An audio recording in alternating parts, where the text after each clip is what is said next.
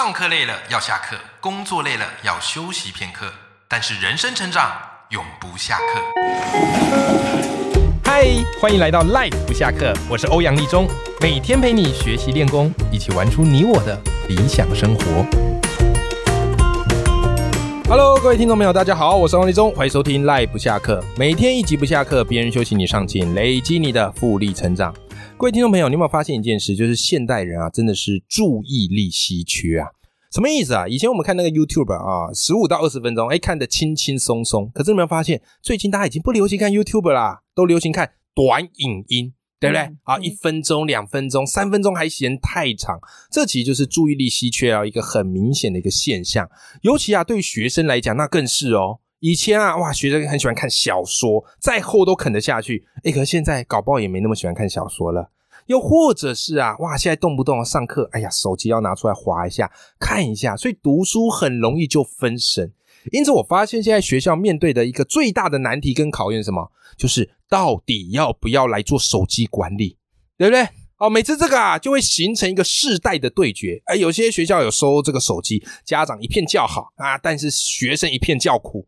哎，没收手机的呢，哇，老师上课，然后也不知道下面有多少学生在听。所以今天我们来跟大家聊一个我觉得非常非常重要的话题，对于你的孩子绝对很有帮助，就是专注力这件事情。其实啊，一直活到现在，我觉得专注力就决定一个人的成就到哪里。因为很多事情你一定得专注才有办法把它做成嘛。你心猿意马这件事情是完全不可能做得成的。但谈专注力呢，各位，我今天找了一个比我更适合的人来聊。啊，他就是我的好朋友宜家老师。他最近啊出了一本新书，我觉得这本新书相当的厉害，叫做《自律学习力》。好，这本新书你光看书名自律，哎呦，不就是专注吗？对不对？但是要如何做到专注，这个是有些 paper 的。我们先来欢迎我们今天大来宾陈宜家老师。哎，宜家老师欢迎。Hello， 大家好，立中好。其实有听上一集的节目的听众朋友会发现哦，我觉得宜家他是一个对于自己敢于下狠手的人哦。嗯，很多人都是对别人怎么样嘞，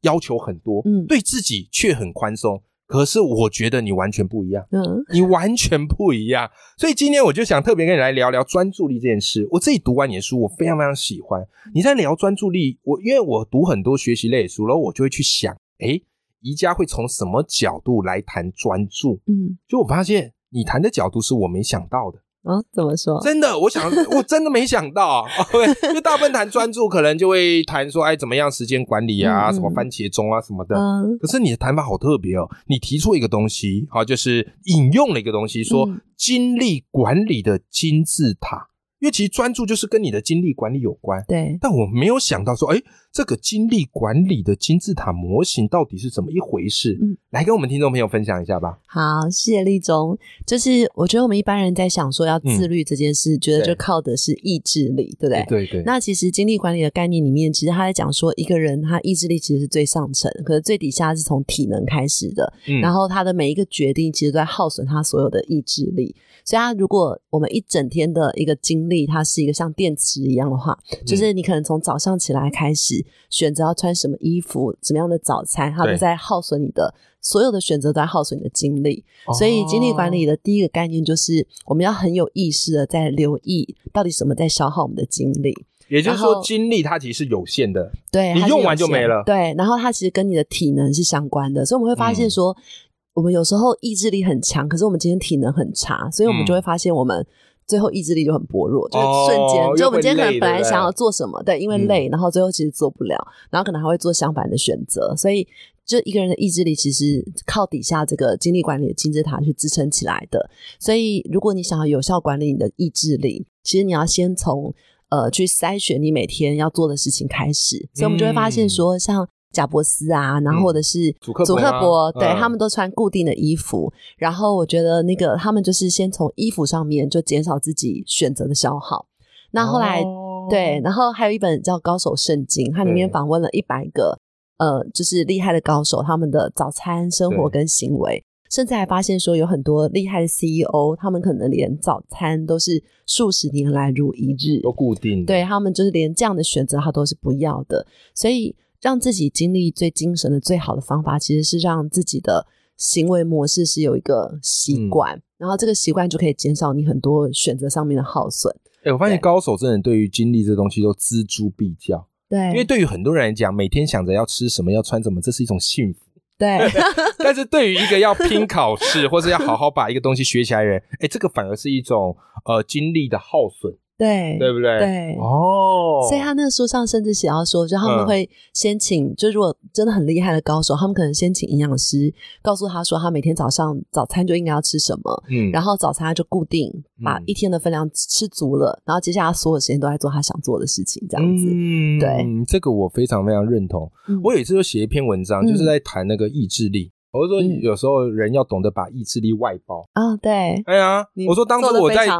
真的这个真的也是我的一个人生经验因为我当时就在纠结要不要来做 podcast 节目，嗯嗯，然后就一直在想要不要做啊，嗯，啊做了又觉得很麻烦啊怎么样怎么样，后来我觉得我想那么多干嘛，我就外包给专业的 Jocelyn 就好了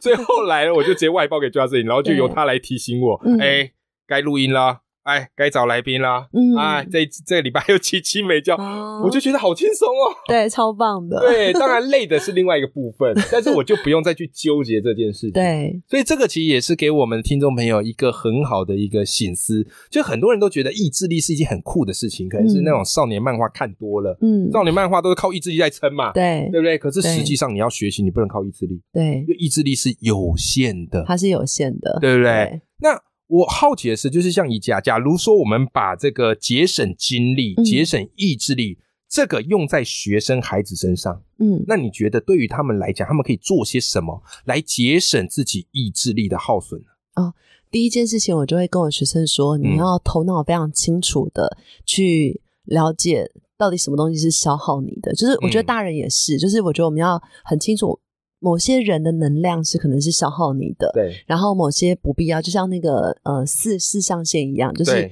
不重要不紧急的事，然后我觉得要用这样的方式去区分。你说那个史蒂芬科维与成功有约里面有提到一个时间矩阵，对啊，把事情分成重要不重要紧急不紧急，对，然后重要不紧急的，对，哎，对，所以就是那个那个里面概念讲到说，人生最重要的概念是要去做重要但不紧急的事，那通常都是重要但不紧急，对，可是很多人好像是会去做重要又紧急，对，因为他就是拖延，所以拖到最后就变成重要又紧急有没有？赶小考跟赶作业对对对对对对所以其实真正高手他们会处理管理时间，关键是他们会先去做重要但不紧急的事情，对，他才会训练出来啊，嗯，是是有道理，就是如果你要成为一个 podcast， 就是你就要变成把这件事情安排在你的时间规划里面，然后健身也是一件重要又不紧急的事，嗯，对， 对，所以你就会觉得如果你没有把它排进你的行程表里面，它就可能会被你所有的时间就推掉了，对对 对， 对， 对，然后我们因为拖延，所以我们常常去做重要又紧急，就是永远都在灭火这样，嗯，那还要去区分不重要，嗯，但紧急，所以就可能是朋友突然打电话给你，对，同学找你去上厕所，或者是找你去合作社，那这些都是不重要但是看起来很紧急的事，所以就要学着去区分这件事，嗯，那完全不重要不紧急的话就根本就不要做，就可能是追剧打电动，所以我觉得如果他有一个时间概念的话，他就会很清楚自己现在在一个什么样的时间点，然后应该要做什么样的选择，嗯，我会带孩子去理解这个部分，欸，其实我一直有个好奇点，嗯，因为现在学生几乎是手机不离身嘛，对，然后我发现有些学生是怎样，他们读书的时候手机放旁边，嗯，然后他时不时就要去看一下有没有密他，哦，赖有没有响对，或是那个 I G 有没有同学有更新，嗯，我想你一定遇过很多这样一个状况，哦，像你关于，嗯，我觉得手机常常会让一个学生的注意力分散掉，对，关于这一点你有没有什么可以建议这些学生或孩子们？好，我觉得现在的孩子你跟他讲说不要用手机，就是他们一定他会说你是原始人，对，或者是他就觉得说哦，嗯，好，然后可他还是会被限制嘛，对，所以我在这本书里面一个概念就是说，我觉得现在读书不是要读很久的书，而是要专注效率跟成功，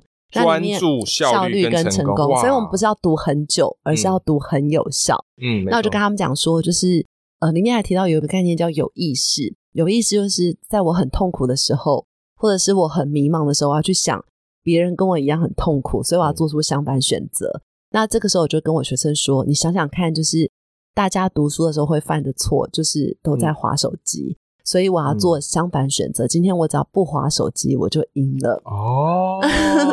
然后就说你看哦，就是我们要我们现在已经决定要留下来，就是在放学的时候我就跟他说大家都在感觉、嗯、放学不想留下来然后读书的痛苦、嗯、那如果你要成功你就要在这个时候不是感觉自己很痛苦不想留下来、嗯、而是去感觉大家都不想留，所以我今天留下来我就赢了。欸，我觉得你换位思考超强，因为我自己在读你书你有一个让我印象很深刻、嗯、就是你说那个上暑辅，对对对，很多学生上暑辅那个心态就啊，因为这暑辅烦啊那个暑假要放啊，然后上得很不甘愿。对，可是你每次在暑辅的第一堂课你会跟他们说一句话。对，我说今天不是暑辅第一天，今天是高三第一天。哎、啊欸，这个差别在哪里？就是我跟他说如果今天是暑辅第一天你就会觉得现在是暑假，对，所以你就会心态上就会觉得我是在放暑假，所以我来上课是被逼的、嗯、然后一下课你绝对不会想留下来，就想回家。对，然后就跟他说全部人都这样想，所以如果你要成功你就要反过来想今天是高三第一天、嗯、然后如果今天是高三第一天你就会开始觉得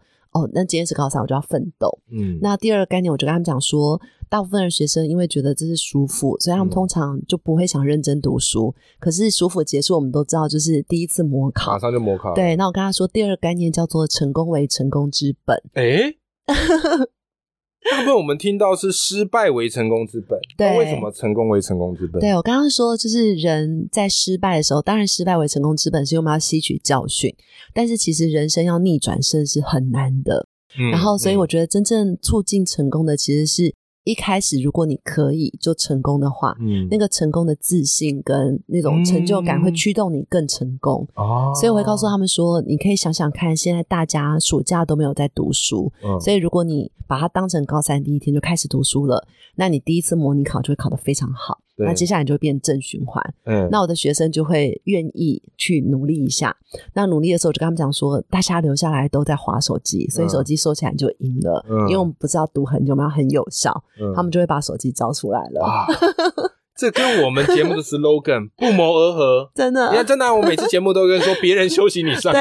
对没错一天听十五分钟，成功为成功之本。你看真的是这样真的是这样来对了、欸、我, 我真的觉得这一趴对于我们的听众朋友、嗯、啊，或是孩子非常受用、嗯、我其实非常强烈建议大家这几集你在听的时候把你孩子抓过来一起听、嗯对对对、哦、或者是你把它放得特别大声让你孩子也听得到因为我觉得宜家老师给大家建立一些观念跟心法是很重要、嗯、有的时候我们在求学过程当中学习方法很重要，可是心态面的成熟这个反而是一个关键，对对不对？是。那其实宜家你在聊到这个专注力的部分、嗯、你有聊到一个点，就是除了我们的精力管理之外、嗯我们也要想办法让学习变得是一个很有趣而且不知不觉时间就流逝的感觉，嗯，对不对？那你说诶这个就有一个理论叫做心流、哦嗯、心理学家这个米哈伊所提出来的心流体验。那这个心流体验或许有些听众朋友听过有些听众朋友没听过，没关系，讲简单一点就是让你进入一个全神贯注的状态，而且它可以让你的能力发挥到淋漓尽致。那宜家我比较好奇而且想问的是如果这个心流运用到学生身上、嗯欸、他们要怎么样比较容易进入到学习的心流体验？好，就是呃，在心流这本书里面讲到说就是如果我们要进入这个体验、嗯、第一个是你不能设定一个太简单或太难的目标、哦、太简单你就觉得太简单你就很容易分神，就无聊，那太难你觉得做不到你就根本就不会想做，所以我们要设定一个比自己程度再稍微难一点点的、嗯、那第二个是一种时间感这样子。好，那我自己的话就是我在要读书之前会有一个仪式感，就是我会把我的手机关机收起来，然后桌上会清空、嗯、那清空完之后我就会拿一张纸出来就是把我今天要做的事情规划一下、嗯、然后这个规划通常都会有一个时间限制跟今天的目标，那通常都会你说的时间限制说这件事情要在几点前做完，对，譬如说我今天就预定我只要读书三个小时、嗯、然后或读书只要两个小时、嗯、然后我要完成什么样的进度、嗯、那这个进度可能会有一点点就是超乎我的能力这样子，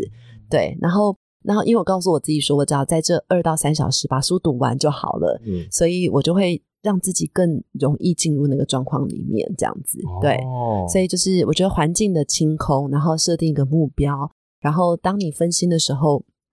我就会再回到我桌上那张纸、嗯、然后去 check 我今天要做什么事，或者是有时候会跟自己对话、对，就是有时候我们会很累的时候，其实今天是没办法做什么事的，是，那我就会跟自己对对话，然后跟自己写写最近的目标啊，或者是我现在的状况是什么，嗯，那我就觉得又可以再让自己进入那个模式里面，欸，所以你自我调整能力很强，欸，而且我在你书里读到一个方法我觉得也蛮不错，嗯，就是说有时候我们读书很容易分神，会有一些杂念，对，而且有时候在读的时候突然想到哎呀我那个什么东西好像没放， 对， 对不对，哦，对，啊，你书里有一个建议我觉得蛮好的，念头收纳，对，就可以把念头收纳，嗯，这个念头收纳跟我们解释一下吧。就是我们有时候做一件事情常常会想到很多其他的，然后就突然跑去做别的事了，对对 对， 对，所以那怎么办呢？可是不做，所以杂事做一堆，正事都没做，对，然后不做又很怕自己忘记，嗯，所以这时候就是会准备一张纸，然后把你现在想到的杂事，嗯，还没做的就把它先写下来，嗯，写下来之后你就可以让自己先放到旁边去，嗯，然后就可以再回到现在的状态里面，对，我觉得这也是一个让自己不要分心的一个很重要的方法，这个我觉得超级实用的， 对， 对。那我们今天邀请到的是陈宜家老师，嗯，好，那宜家老师我觉得他在学习或是专注还有在心态调整非常非常有一套，他也把这些秘诀都写进了他这本书叫做自律学习力。那宜家我好奇的是这个自律学习力这本书你觉得适合什么样的年龄层的人来读？嗯，好，就是其实大家乍看会觉得这是一本学习书，然后所以它当然最适合就是面对考试的考生，嗯，然后我觉得它的副标叫做从、呃、思考到有效行动，嗯，所以它跟一般的读书的书其实不太一样，嗯，因为一般的可能学霸教你的读书法就是直接讲读书法，嗯，那我这个是我觉得一个人要从思维开始才会有改变的，所以你会从呃，改变你的思维到改变你的行动这样，嗯，那我觉得乍看是一个学习书给中学生，但实际上呃，我觉得更厉害的人他就会发现说其实讲的好像是我自己的人生，是他们觉得就是我只是用一个这样的书名跟方式去包装我这个人人生的经历跟体验，嗯，所以我觉得他其实除了是学习书，哦，他也是一个大人的书，所以大人在读这样的书的时候他其实还是需要自律学习这样，嗯，对，所以如果你是本来就已经在准备考试的学生这本书是必读，对，但如果你是要陪这些孩子准备考试的老师或家长，嗯，这本书也是非常推，对，甚至是你是在准备公职国考的、嗯，哎呀这本书也会让你燃起这样一个读书的动力，我觉得都非常的适合啦，对，那喜欢这本书的伙伴呢我也把这本书的连结放在节目的资讯栏里头，欢迎大家去找这本书来看咯。今天非常谢谢宜家老师来到我们的节目，谢谢立中，好，我们跟听众朋友说拜拜，拜拜。